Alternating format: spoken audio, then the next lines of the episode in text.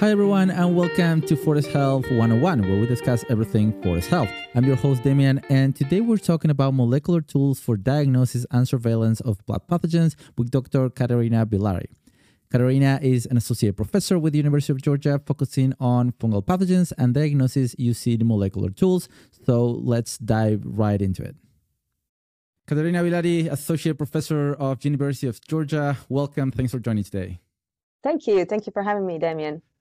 Absolutely. I'm uh, really excited to talk about this today. Uh, we're going to be diving into molecular tools for um, diagnosis and surveillance of plant pathogens, specifically talking about one, one particular method that you your lab has been working a lot, uh, which is called LAMP. And it's kind of like a little bit different from the typical, you know, PCR that we usually would hear about. So before we dive into that, please start by talking about your lab. What are your main research projects or research lines that you guys work with?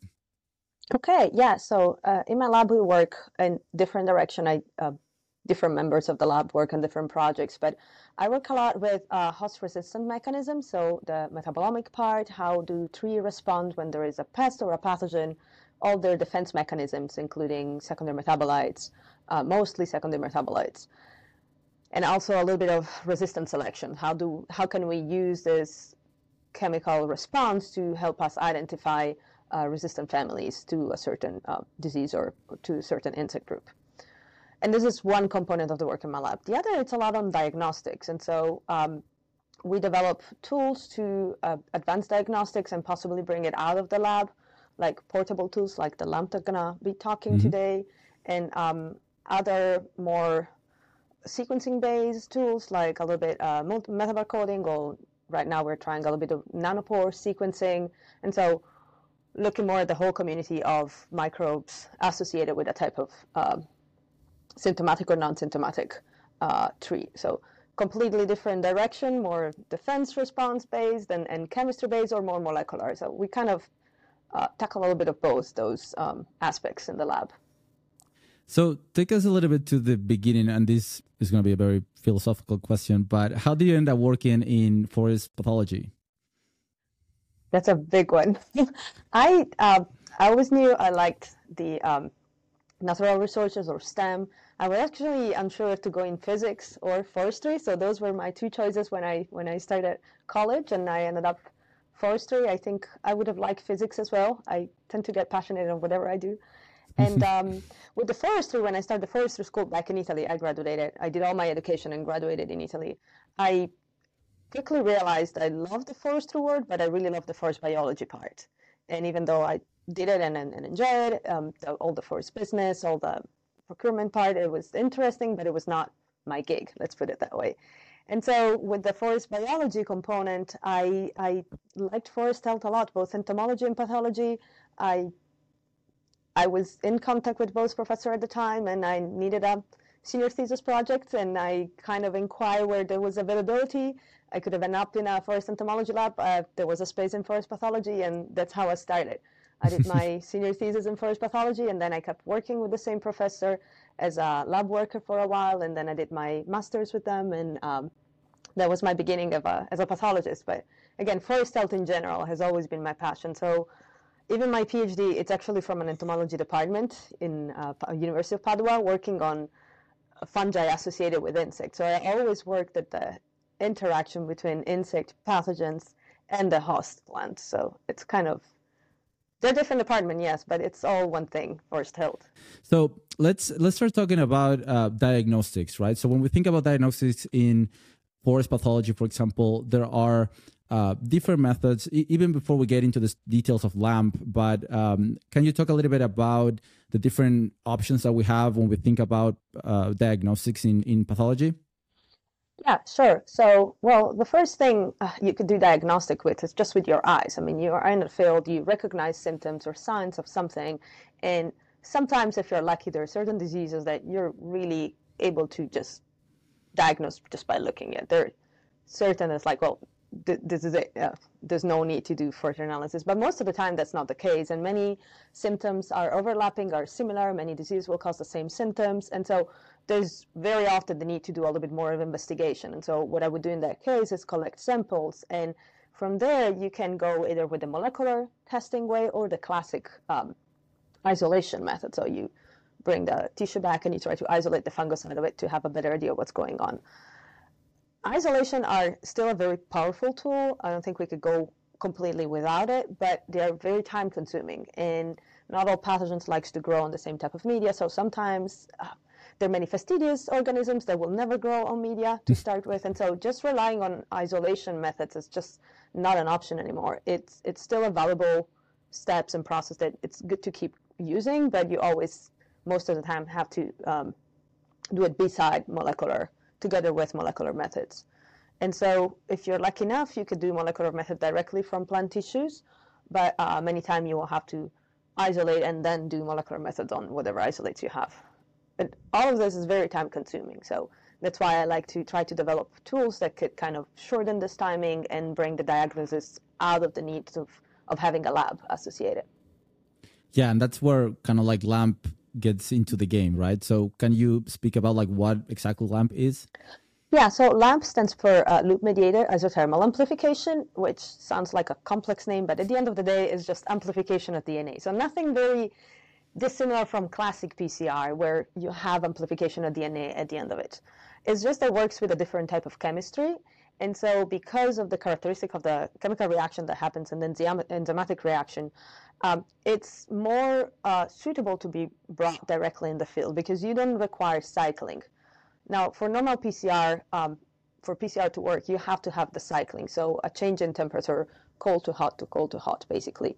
Um, and that requires specific uh, machinery that could do that. While LAMP works at the same temperature, uh, the enzyme can work straight away, doesn't need to have like the opening of the like um, separation of the two chains of the DNA.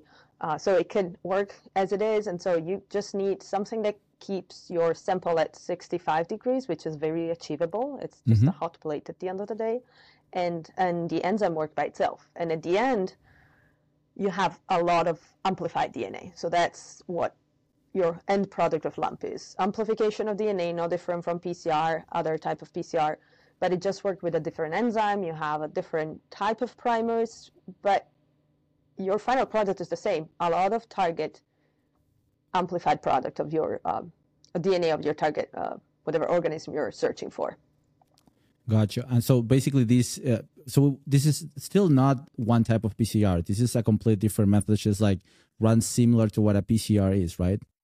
Yes, it's not. Uh, we cannot call it PCR. It, it, works with a completely different enzymes, and the reaction um, if you like look at the little video what happens when you have the lamp reaction it, it's completely different from the classic pcr amplification but the final product it's something equivalent it's a lot of amplified dna of whatever you're searching it will have different shapes it doesn't come in single like little band it has a uh, the final product it's a mix of different dimensions uh, it's called cauliflower structure it's uh, kind of three-dimensionally very complicated but from a user point of view, all this doesn't really matter because you don't have to understand exactly what shape it has. You just have a lot of your target DNA, and if you mm-hmm. use visualization method, you're just gonna see it either as a fluorescent light, either a color change in your reaction, and you don't care what's what chemistry is happening. What you care is that you're able to detect that huge amount of product that has been amplified, and uh, without the need of a lab, basically.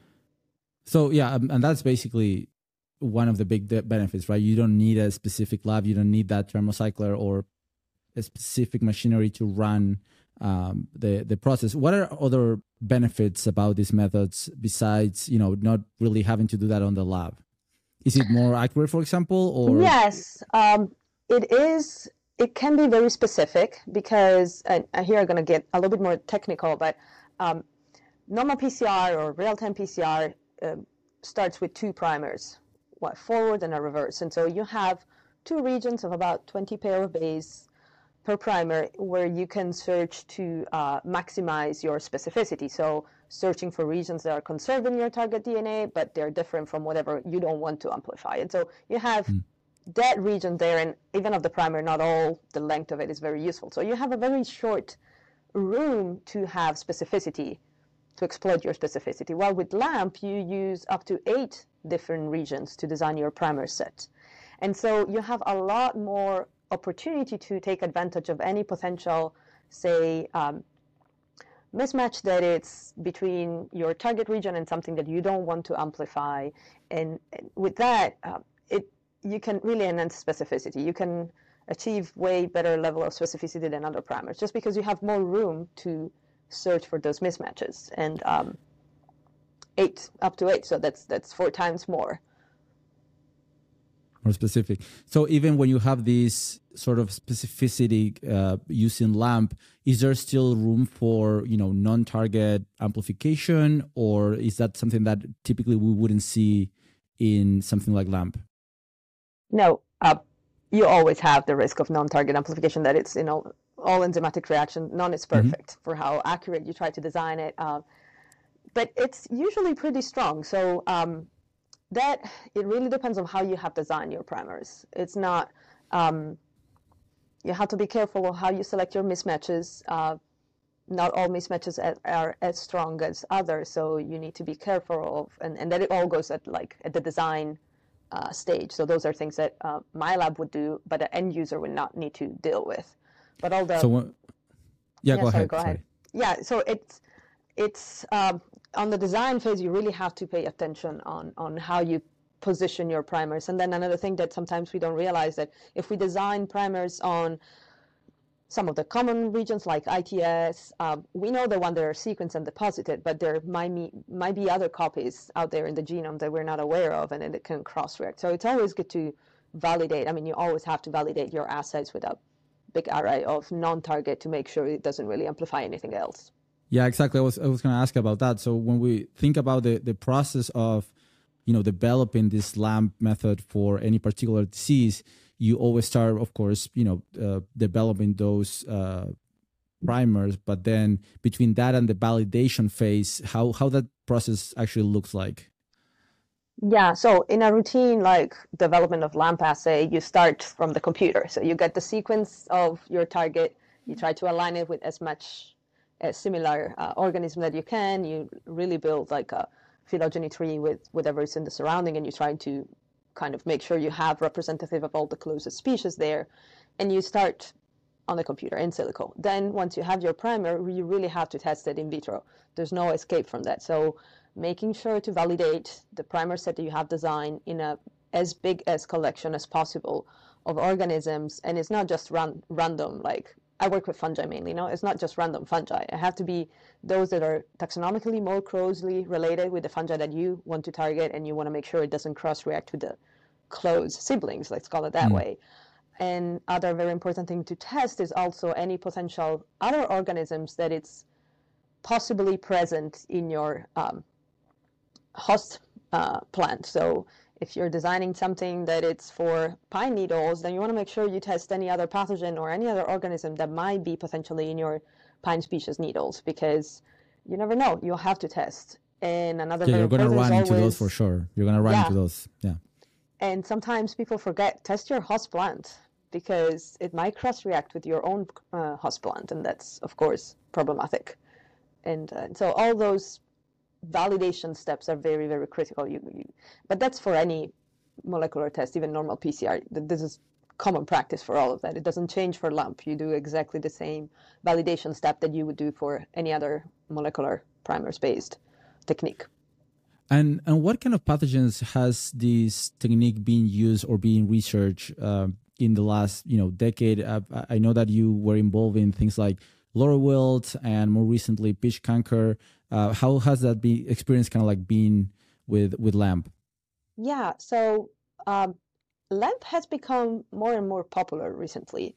When I started working with LAMP, very very few were doing it. I learned uh, in UK at the time, and um, it was kind of very innovative. Very few people would work with it, but in the forestry world and forest health, it has slowly gained traction and attention. So uh, I'm not, of course, the only lab working with LAMP. There are many others, and um, especially in Europe, they're very, very active with it. That's that's where I started as well. That's where I learned it first time. So.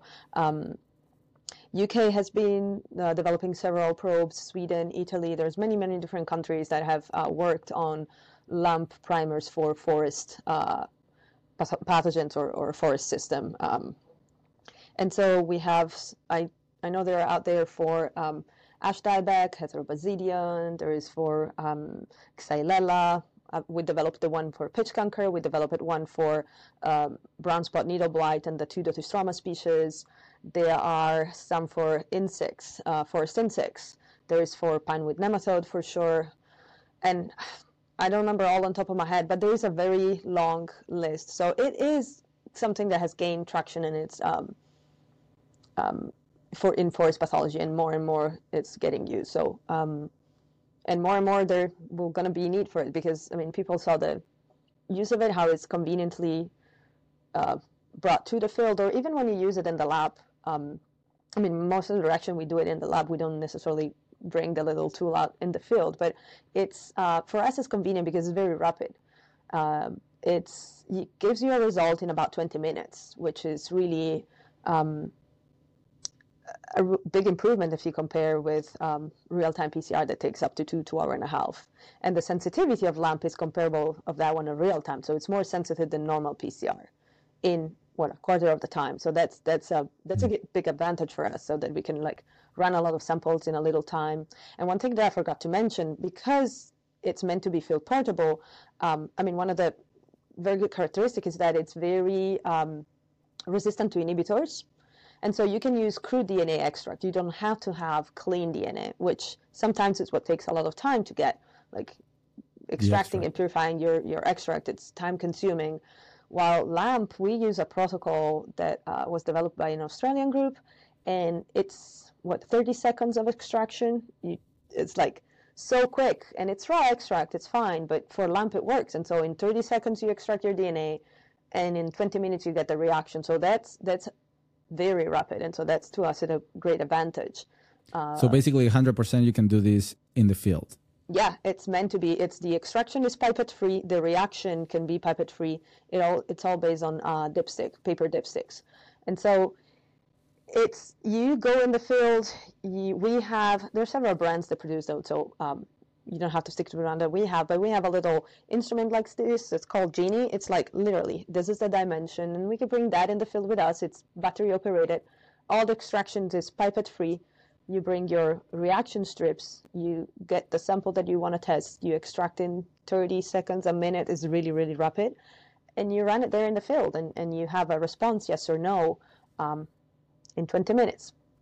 Now, it only will tell you yes or no. It, you cannot do any further processing out of that. So that's one of the limitations of LAMP. You cannot sequence, you cannot do any post-production work. You just just gonna tell you yes or no.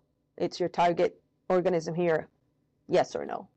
Well, yeah, but that I mean that still has uh, massive applications when we're talking about diagnostics, when we're talking about invasive species, when we're talking about uh, you know early detection or, or, or, rapid identification in, in different contexts, right? Not, not, only exactly. in research, but um, you know, surveillance, uh, professional arborists, landowners has a, a, big range of, of applications for sure.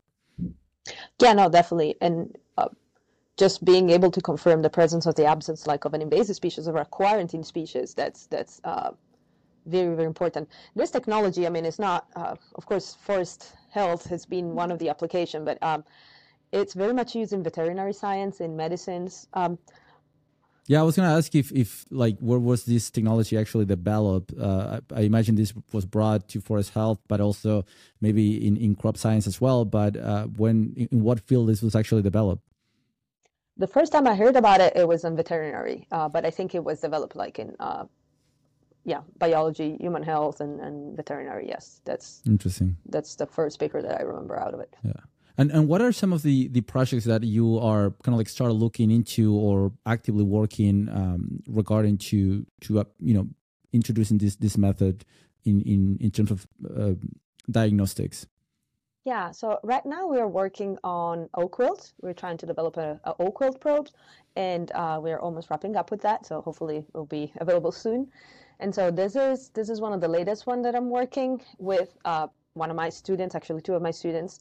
But I also, um, at the same time, I'm also working in a non-forest related field. Uh, one of my students is from wildlife sciences, mm-hmm. and she's developing a probe for um, the detection of um, um neurotoxic cyanobacteria that grows on an invasive weed. And so completely different application, but still very um, useful and powerful. So um, we're trying to see if we can detect the cyanobacteria before it becomes uh, before it start producing the, the neurotoxin, and and this is uh, at the base of a, a, very important disease that it's hmm. up to the chains. It goes up to eagles, so it's very it's a very interesting problem. It's a problematic issue here in the yeah. south. Yes, and you know thinking about the the role of LAMP as you know how it's or, or how we traditionally approach forest health issues, forest health di- diagnostics.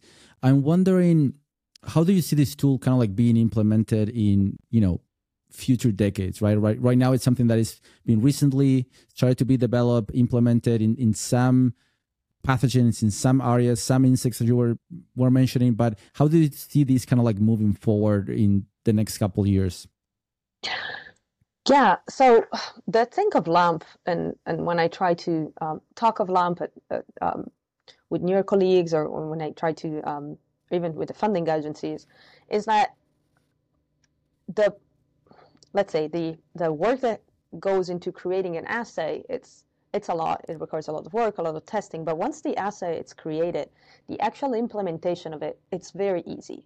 It's very user friendly. And so you don't need particular training to be able to perform LAMP.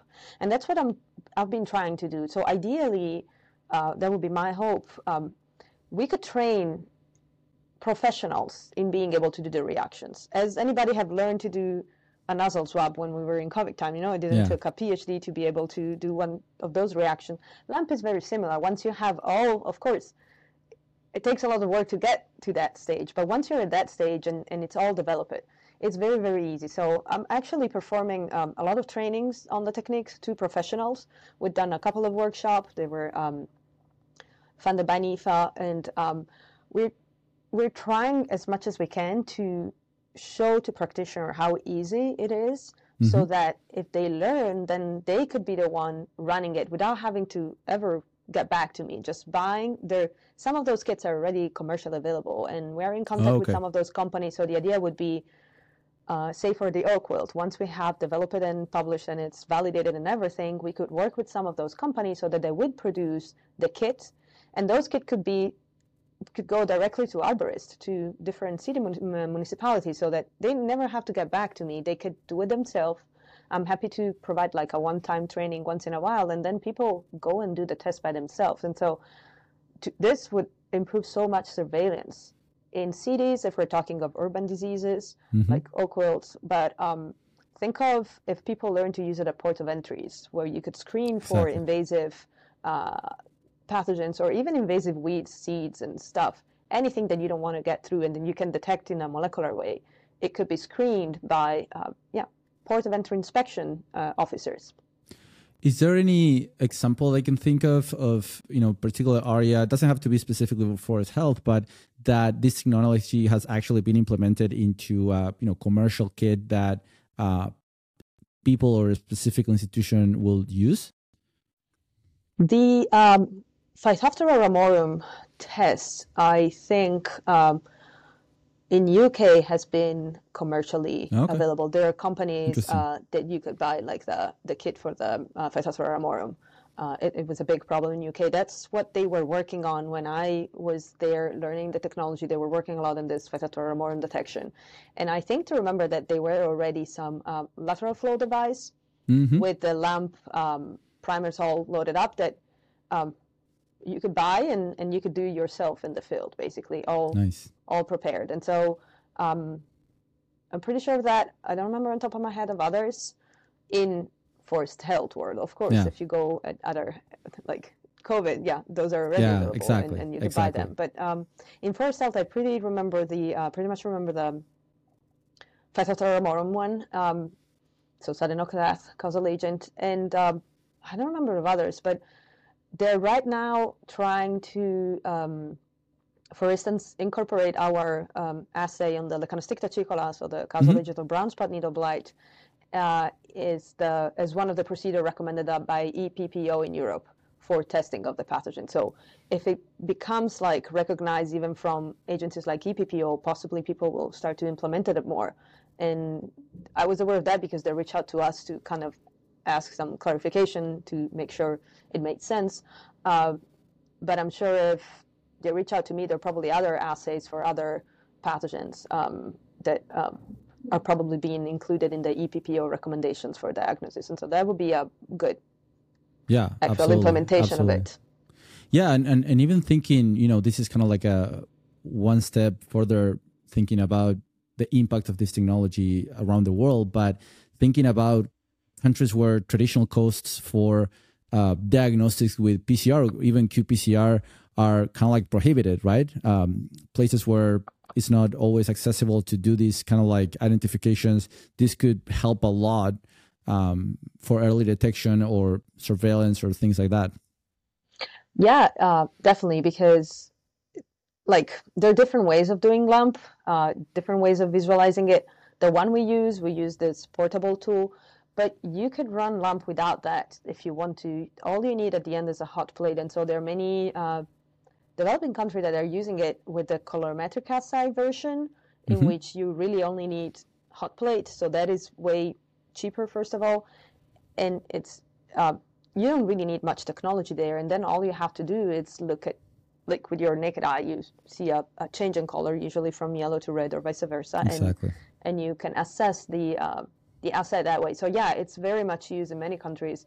Um, when this was back at my uh, PhD times, so a little bit ago, but uh, a colleague of mine who was in the veterinary world and he was um, using LAMP a lot. Um, he was doing training in Africa at the time for the use okay. of it um, because it was a technology that they could use there in their uh, veterinary clinic to quickly diagnose. I think was some epizootic problem. I, not veterinarian, don't remember. It's been ages ago. But I remember that he was saying, I'm training them for LAMP because with like barely minimum equipped lab, this is something they could do because especially with the hot plate version of it, all you need exactly. is a socket of energy. And sometimes you could have battery period at once. And so that's all you need. And so this is really helpful for those places where you might not be able to have access to a real-time PCR, fancy machinery and stuff like that. Yeah, absolutely. Well, Caterina, I want to thank you for joining and explaining all of these. I think this is very interesting technology, and hopefully, we're going to see that being implemented more and more over the next uh, couple of years. Of course, we're only scratching the surface here on how this uh, technology works and, and how it could be used in, in many different fields as well. Uh, but if folks want to, you know, know more about your work, what where would be a good place to find um, your research, your products, and stuff that you're working on? Sure. Uh, well, they could uh, search out my uh, page at the University of Georgia Warnell School of Forestry and Natural Resources under my name, Dr. Caterina Villari, and uh, my email is cvillari at uga.edu, so they can also reach out to me. Uh, I'll be happy to direct them to more information or a specific um, is they need. But um, yeah, please uh, reach out if you have any other question. And, and thank you very much for having me, Demian. That was very nice. Yeah, absolutely. I'll, I'll talk to you soon. Thank you for joining to this discussion with Dr. Caterina Villari talking about LAMP and how it's actually changing the landscape of pathogen diagnostics. Hope you enjoyed the episode. And if you want to support the podcast, please subscribe and leave a review. As always, have an awesome week and see you in the next one.